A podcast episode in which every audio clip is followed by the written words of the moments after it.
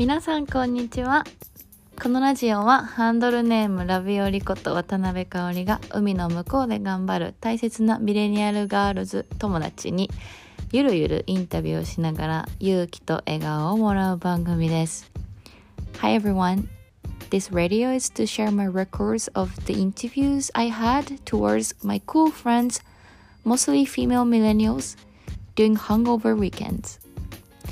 The only consistent concept is that all the guests I have live overseas happily and successfully. I hope these episodes could give you some positive and smiles. Thank you. はい、皆さんこんにちは。今日ははなちゃんに来てもらいました。はなちゃんどうも。こんにちは。よろしくお願いします。はい、ちゃん、あの、まあ、もう当然のごとく、えーこのラジオ最年少でして、今何歳？今えっと7月で19歳になりました。19歳10代だ お酒まだ飲めません ということでめっちゃ若いんですけどもあの花ちゃんはつい最近カナダから帰ってきてあの高校生なんですけどもこう来年からこうなんていうの日本の大学に行くってことで受験生なのかな？受験生にななの。にそんなあの貴重な時間を私は奪い取ってここに呼びつけて今一緒に新宿のカフェで録音してます。ははい。ってことで、えっと、先にか私と花ちゃんの出会いを話すとえっとすごい話すと長くなるんですけどあの EMS っていうエッセンシャルマネジメントスクールで合ってる。い。スクールであスクールでやってる。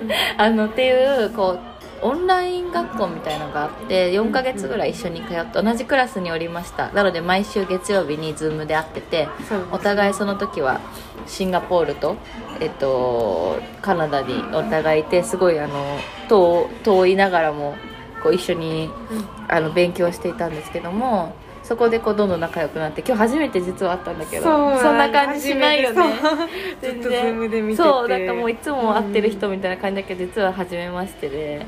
であのお互いこう日本に帰ってきたのが、まあ、卒業した頃だったかな。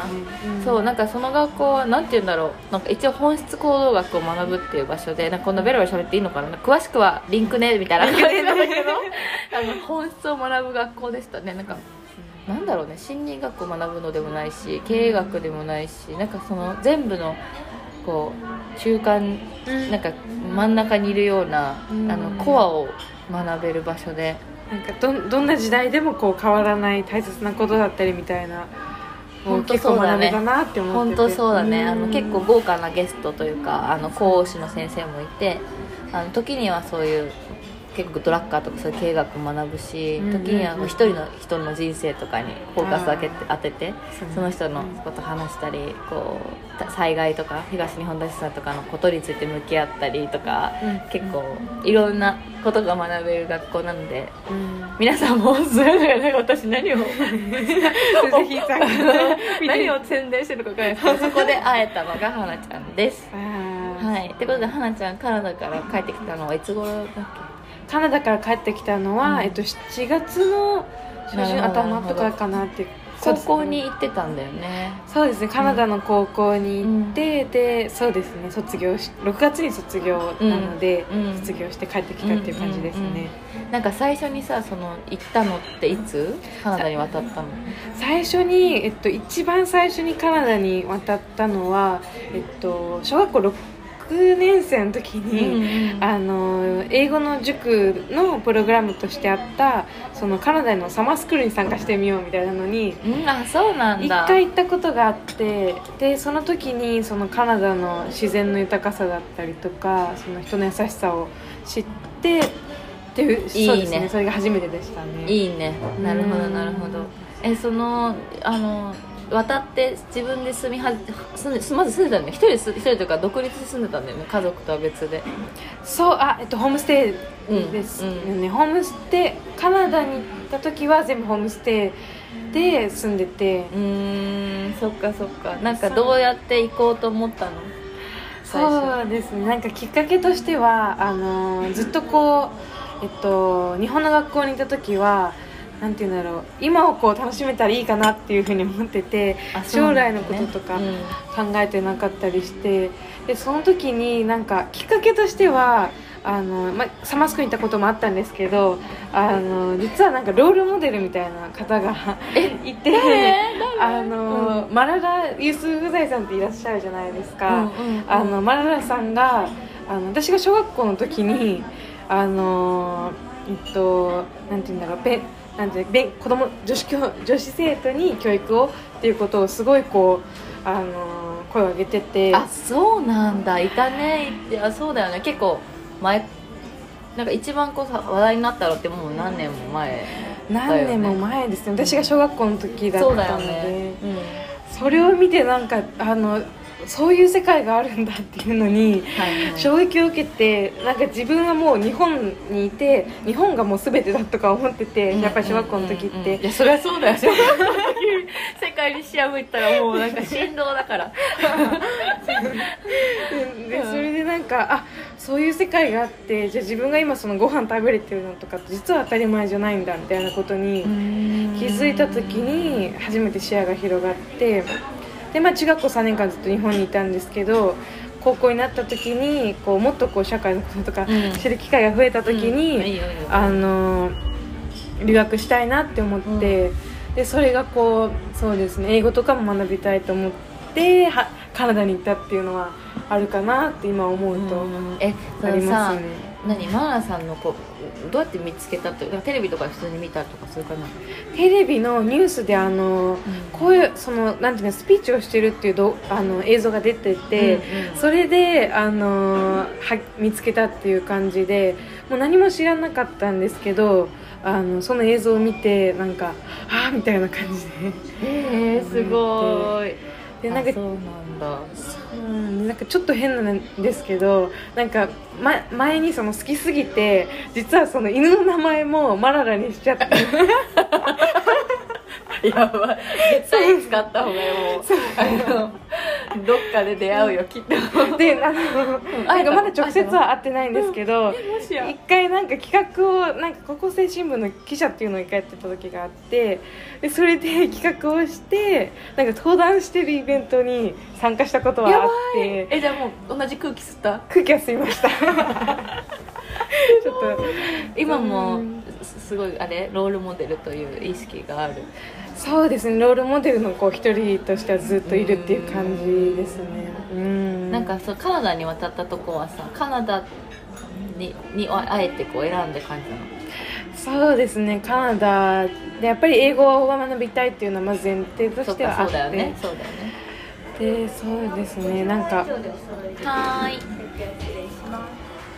ですね。なんかそのなんて言うんだろうあの今思うとでその時は全くそれを考えたっていうわけではないんですけどなんかこうなんていうんだリーダーがすごいあのいい人の国に行きたいなっていうのはなんかなんとなくあったかなって思ってて、でなんかそれでそのまあその時にあのトランプトランプさんだったのでそれを見ててでカナダはジャスティン・トルドーさんっていう本当にこうなんていうんだろう素敵なリーダーさんがいて、もう多多様性をこうどうやったら多様性をこうもっと豊かにできるかっていうのがなうまく言えないんですけど、うんっていうのをちゃんとこうあの国民をまとめて話そうとしてるリーダーシップがある方があって、ねでそれが素敵だなって思ってカナダにしたのかなっていうのはありあますね。あなるほどね、うん。どうだった？3年いて。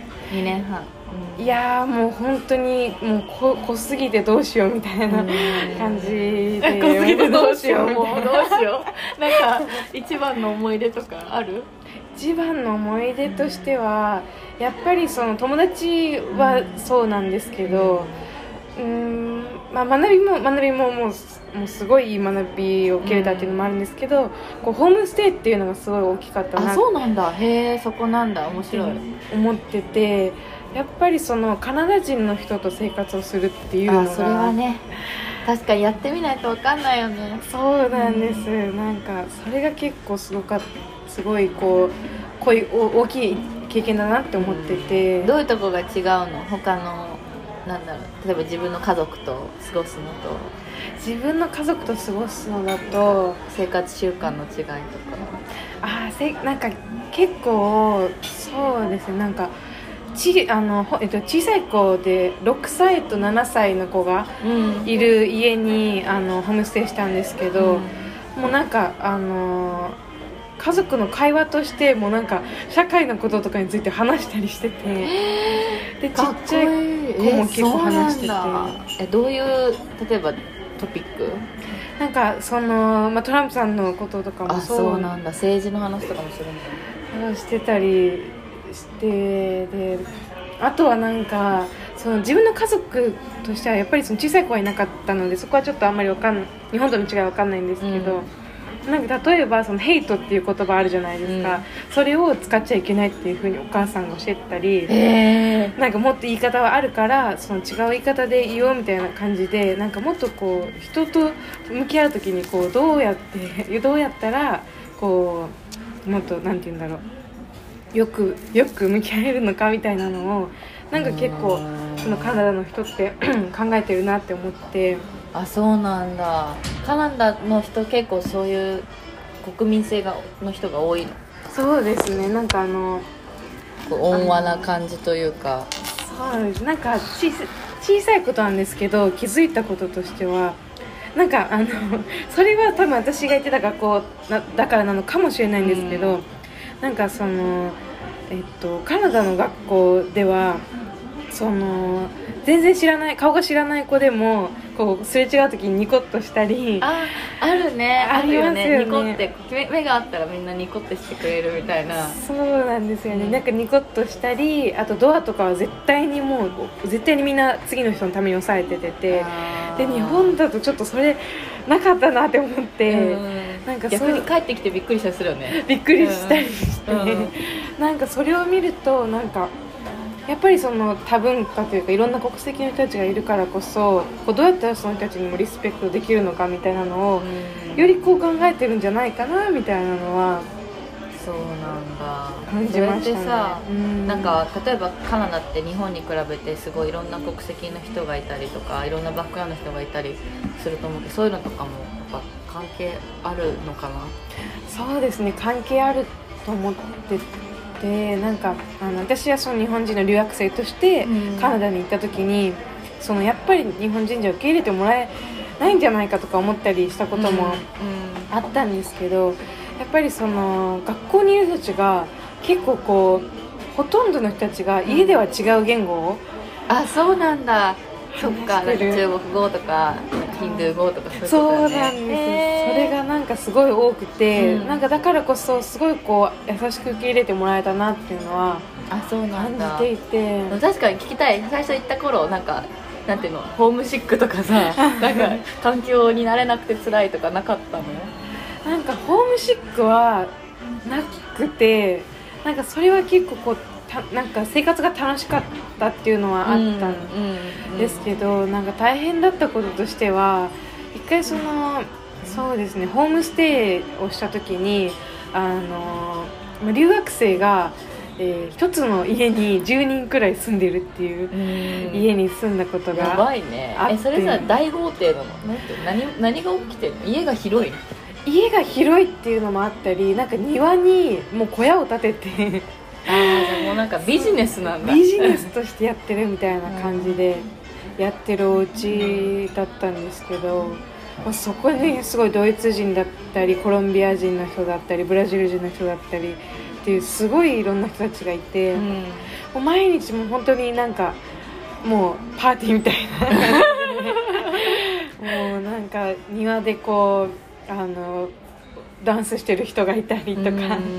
みんなで歌ったりとか、え楽しいの？それは。もういすごい。い意味で。悪い意味で。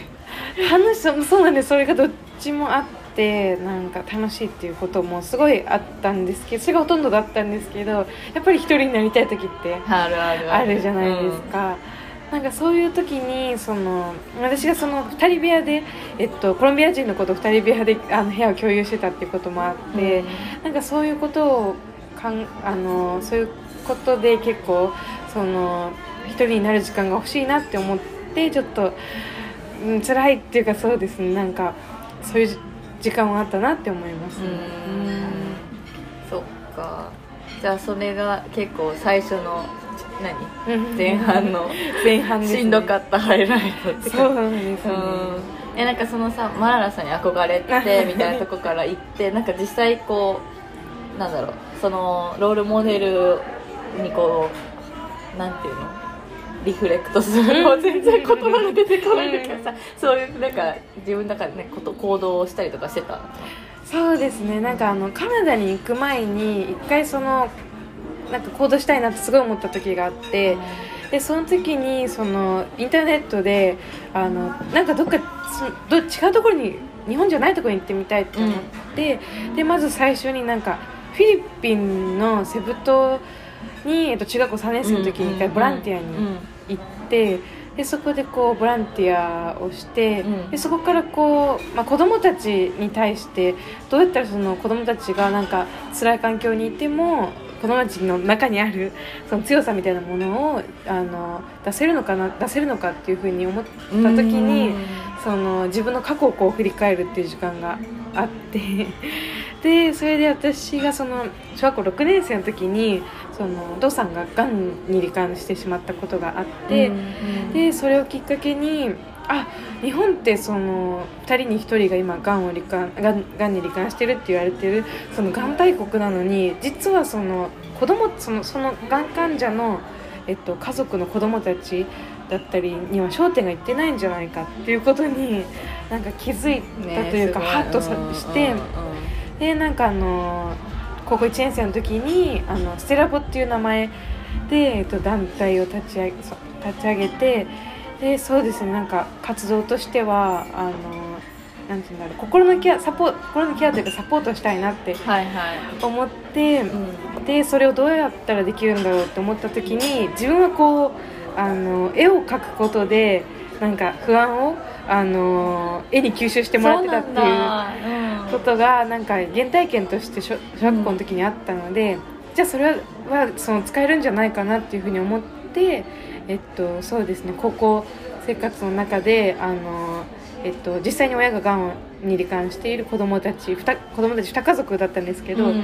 2家族のお家に実際に訪問してあの工作を作ったりなんかあ工作をしたりその親子の時間を作ったりっていうことをしたりはしていました。ありがとうございます。えそれは、うんカナダにいる時に団体を立ち上げたの？日本で立ち上げたの？日本でそのカナダに留学する前に立ち上げまず立ち上げて。うん。どんな構造になってるの？花ちゃん以外にもメンバーはいるの？そうですねあの最初は、えっと、し静岡、えっと、に住んでいるメンバーがいて今は東京に住んでいるメンバーがもう一人いるっていう感じなんですけど、うん実はその日本の団体だけではなくてあのカナダの公立の学校でも、えっと、部活として立ち上げあそうなんだ。でへてうんうんうん。いって、え活動内容はは似てるようなこう目的になってるカナダでも。そうですね。なんか似てるような目的になってるんですけどもうちょっとこうがん検査の募金だったりとかうん。がんの啓蒙とかそういう方にあの力を入れてきてはいたんですけどえー、なんかエネルギー結構必要じゃんその立ち上げるのって。結構スンとやった？なんかちょっとこう面倒くさいプロセスとかもああるの？わかんない全然わかんないんだけど。なんかその一人のエネルギーだけじゃぜ全然できてなかったなっていうのはすごい今今聞いても思っててなんかやりたいっていうことはあったんですけどなんかこうそれをあの誰かに伝えた時にこう結構こう手を差し伸べてくださるというかその共感してうん。あそれ手伝ってあげるよっていう人がど。スポンサーっていうかパサポーターみたいな。そうですね、なんかあの本当に縁だけでもうできたみたいな感じだと思うんですけど、うんうん。なんかこう自分の思いを聞いてこあの思いに対して耳を傾けてくれるような人がいたからこそなんかあの団体とかそのカナダでもできたのかなって思ってて、えーえうん。そういう人に身近にいたの？なんか見つけたの？身近にいたというかその具体例で言うとあのカナダでカウンセラーさんがいて。うん。その人が本当にこうもう人生の恩師っていう感じの大切な存在なんですけどなんかこうカウンセラーって結構日本だとあのなんていうんだろうあの学校に行ってドアとかをこうノックして「すうん。いませんなんか硬いよね。硬いんです。硬くてなんか、うん。あの自分から行かないといけないっていう感じだったんですけど、なんかカナダはシステムとしてカウンセラーの人がなんかその心理カウンセラーとしてじゃなくてなんかキャリアカウンセラーとしてもいてなんかあの授業を取る時に、まあ、行かないといけないっていう感じ。うん。で絶対にそのカウンセラーさんと1対1になるっていう空間が行かなきゃいけないんだ。行かなきゃいけなくて。あじゃあいいなんだろう。みんな行くんだ。みんな行くんですけどみんなこう、まあ、授業を決めるっていう目的としてそうだよねその前向きなこうアップサイドで行くってことね。プラスの感じで、そうなんですそういう感じで言ってたんですけどなんかこう自分のことについて話す話すというかあの時間が結構あって、うん。その先生がすごいこう聞き出し上手というかあのっていうことが聞き出し上手でこうなんて言うんだろう自分のあのよく分からなかった感情だったりっていうのをそう今実は悲しいでしょみたいなのとか、はいはいはいはい。まあおカウンセラーさん本当上手。私も超憧れる。うまいよね。本当に。その人はきっと特別上手なんだろうけど。ね。えそうなんだ。それで救われてでその時にそうなんですね。なんか活動をやっててカナダでもやりたいんだっていうことを言った時にあじゃあもう部活作ろうよってうん。いうふうに言ってくれてでその校長先生にもつなげてくれてで話してみたいな感じで部活ができたの素で敵だね。なるほど。うんなんかその人人のなんか縁ってやっぱりありますよね、なんか香織さんともやっぱり縁がなかったら出会えなかったし。そうだよね。なんか塗り重ねでうちら二人ともさ EMS みたいな学校にこう興味を持ったってこと自体が。なんだろう、うんそれまでの経験に基づいたりしてるわけじゃん、うんそうですね。うんそうだね。えそれその活動自体はうんこれからも続けていくの？そうですね。今これこれからも続けていこうと考えてて、こうどうやったら続けられるんだろうとかやっぱりそのどうやったらもっと多くの人にあの必要としている人に届けられるんだろうっていうのがまだこうむずあのどうやってやるかっていう方法を見つけていくのがあの難しいっていううん。段階にはいるので、うん。それをこうなんていうんだろう模索してる段階かなっていう感じです。それさもう花ちゃんリーダーなわけでしょ。なんかこそうなんですよ。うなんていうの組織を引っ張っていく感じ？だよね。超大変そうだね。そうですね。でもなんかあのなんて言うんだろう。みんなをそのもうリーダーとしてまとめて引っ張っていくみたいな感じの リーダーではないなっていうふうに思ってて。なんか結構そのみんなのいいところを見つけてあのそれをこうどうやったら活かせるのかみたいな感じで引っ張っていけるリーダーねえすごい。になりたいなっても思っててまだ全然慣れてないんですけど。会社のさなんかおじさんたち聞かせたいわ。いや超本質的だと思う。でもねそのどうしてもさ思い通りに動いてほしいって思いってしまうじゃん人間は。でもそうじゃなくて人の良さをね引き出してライトパーソンライトプレスみたいな感じだよね。うん。うんそうなんだなんか他にチャレンジ今大学生になるけどチャレンジしたいこととかはあるの、チャレンジしたいこととしてはその団体とかではないんですけどまだあの バイトをしたことがなくて。かわいい。意外と普通なことなんだね。大学であの、まあ、あのいろいろそうですね。あるんですけどまずはちょっともバイうちょっと。トしてみたい。バイトしてみたいなっていうのがあって。なんかあのインターンとかまずインターンとかじゃなくてそのカフェとかではいはいはい。働いて、ザ働くとは何かみたいな。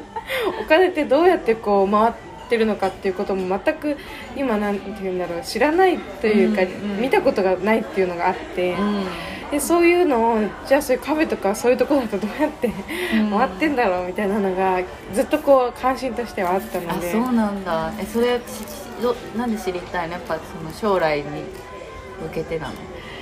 そうですね。なんかそういうことだったりなんか自分がこうカフェ行ってる時になんかあのその店員さんとかとあの向き合あの話したりしてる時になんなんかこうどうやすごいこう皆さん明るいじゃないですか、うんうん。明るくてそのお店のことについてこう一生懸命考えて話してる様子とかを見てどうやったらこういうふうになんか人を人というか働いてる人をこのお店のために何かをしたいっていうなんか意欲みたいなのを出せるんだろうみたいなのをそれいい質問だ。特にさ、わかんない。私はうんうんうん。個人的にやっぱシンガポールに住んでたりするからわか思うなおさらなんか日本人のうん接客の仕方とうん。他の国の人の接客の仕方って違ったりする。えー。しない？なんかそれこえカナダはチップ制とかある？チップスああなるほど、うん。確かに確かとかにもあるしなんかシンガポリアはもっとカジュアルなの。結構目の前でスマホ触ってる人とかいたり、えーお客あの店員さんでもね。とかなんか結構適当に「はい」みたいなうん人もいたり逆に超フレンドリーな家族みたいな人もいるんだけどなんか日本はさ結構「いらっしゃいませ」みたいなちゃんとやるじゃん。でバイトでもみんなすごいこうマナーをわきまえてたりするじゃんなん。かそういうのって私は個人的には海外行ってなおさら気づいたかも、うん。日本の接客の形、おもてなしみたいな。そうそうそうそう。ああどうですかね。なんか知りたいっていうのは。なんか好奇心旺盛なんだね多う分そうなんですね。でもなんかそのあ今なんか思ったのはなんか EMS に参加した時に、あの香織さんがすごいその好奇心旺盛というかその知的好奇心がすごいあるなって感じあるというかその湧き出てるなって思って、うん。ちょっと逆にそのそのなんでどうやって湧き出てるのかっていうのを知りたいっていうのがあります。質問逆質問みたいな。好奇心旺盛だりまだ確かになんか私あの、人が好き。うんうん。まあマジこれ。だと思う。なんか人あー伝がわってきますね。人が好きだしめっちゃ関心があるし、うん。あと自分の幸福うんというか、んはなんかモチベーションとか、うん。幸せに感じる瞬間とか全部人なんだよね。なんかポッドキャストやってるのもうんなんかみんなにいろんなことを届けたいんだけど、うん。ほん本当のうん。奥底の自分の意思ってそれをやって誰かに喜んでもらったり誰かの役に立つことで自分が益を得てるというかだからポッドキャストも支えられてるの結局。えーだと思う。はーちゃんはなんか一番こう関心あることとか なんだろう。えーなんか思わず夢中になっちゃうこととか。そうなんですね。なんかこううーん何かなんか困ってるだったりとかなんかそういう人とかなんか辛いっていう感じを持ってる人とかを見るとあじゃあ自分だった自分だったら何ができるんだろうとあかーそっちねあいいね。ないんかそういうのは思うなっていうのは思っててなんかそういうのそういう人を見ることでなんか自分がそのあのエネルギーになエネルギーというかその自分が何とかできないかなみたいななんかちょっとこうしはいはい。かっこよく言っちゃうとなんか使命みたいな感じかなって思ってて、うん。うんなんかそれを感じるのがあるなっていうのあはーでもそれはもうあれだねきっと本能的にそういうところに一番うん。動かされる心を持ってるんだね。ああそうなのかもなんかワーククラムってあったじゃん。ああはい。うん、ワークラムっていうのがあるんですけど あの自分の関心だよね、うん。そのストレングスファインダーが強みで得意なことを見つけるとしたらワークラムは自分のワクワクを見つけるワークでなんかいろんなこう文章が書いてあってなんか点数をつけてくって、うん自分の関心を決めていくやつがそれ EMS だったんだけど、うん。多分花ちゃんどっちかというとそういう困ってる人苦しんでる人を助けたいみたいな。私はなんかなんか結構超健康な人をもっとアップさせたいみたいなどちらかといえば強いうんのかもしれない、確かに。なんかもう超ポテンシャルがある人を背中を押すみたいな方にどちらかといえば興味があるんだなって最近あの分析されてもあり。に ワークグラムとかやって思った。からええああなセラピスト系というかさなんかちょっとこう、うんね使命を持ってるよね。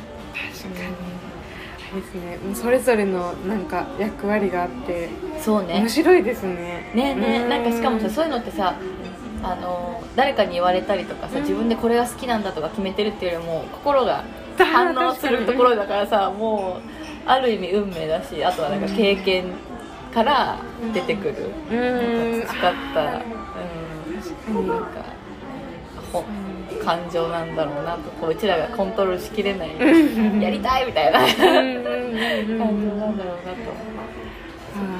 なんか花ちゃんもういい時間だけど。てか大丈夫時間？あやばい全よね。然大大丈夫です。なんか最後にこうメッセージあります？なんか花ちゃん人生で大切にしてることとかああぜひ教えてください。そうですね。なんかあの私が人生で大切としてることとしてはなんかあの、まあ、大切にしてる実は言葉があってえー、聞きたい。なんかあのケセラスランっていうあいいてますよね。いいね。がすごいこうあの自分の中では大切かなって思っててなんかそのやっぱりコロナになってそのロックダウンとカナダでロックダウンとか経験した時に、あもうあのもう自分はもうどうしようもできないって思ったんですけど、結局こう卒業式にも出れたりとか大切な友達ともこう結構話す時間とかが持ったり、うん。その素敵なホームステイと出会えたりあとそのかコロナになったからこそ EMS に参加してそうのだよね。素敵なもうめもう素敵すぎる その香織さんだったりメンバーに出会ったりしたのでなんかこう何か辛いことがあっても絶対そのそこには何かこう、まあ、意味があるというか先にはそれがあったからこそっていうなんか出来事が起こるんじゃないかなっていうのをすごい感じているので、なんかそういうふうに なんかこう感じれる感じてほしいとかか感じれる気分になってほしいなっていうのがうん。ありますね、ちょっといいねいいねいいね。変なちょっぱですけど。いやめっちゃないよ。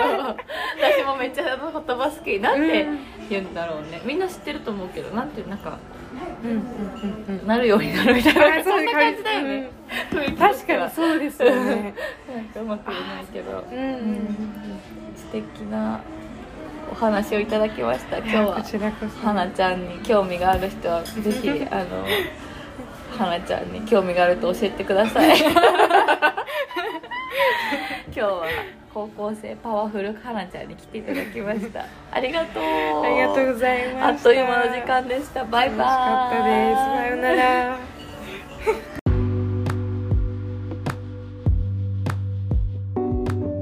はい。ここまで聞いてくださった皆さん本当にありがとうございました。次のエピソードも楽しみにしていてください。じゃあまたね。See you soon